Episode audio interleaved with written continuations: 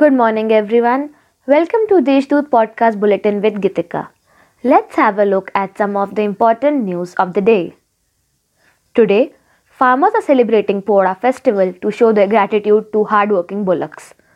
The present situation, however, has failed to dampen their enthusiasm as good rush was seen in market on the eve to buy decorative items.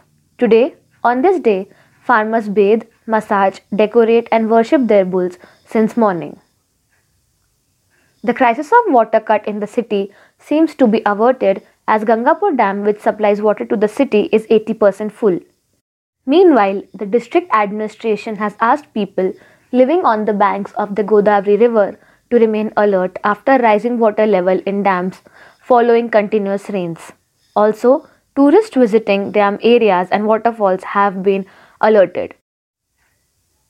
A delegation of 10 priests from Trambakeshwar yesterday met MNS chief Raj Thackeray and held discussion over possibility of reopening of Lord Trambakeshwar temple.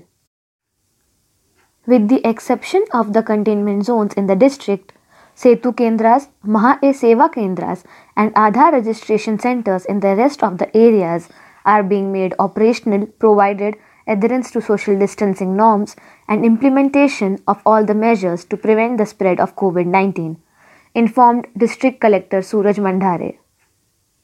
There was a lukewarm response to auctioning of 321 Ganesh stalls by the Nasik Municipal Corporation in six divisions of Nasik city.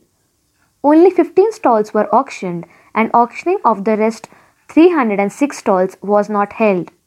NMC has now decided to shift these stalls on first come first serve basis. About the pandemic, till Monday the number of patients cured and discharged reached close to 20,000 mark, while recovery rate improved to 79%. With the addition of 831 new cases, the COVID count has surpassed 25,000 mark. That's all for today's main news. For more, log on to deshdoot.com. Stay home, stay safe.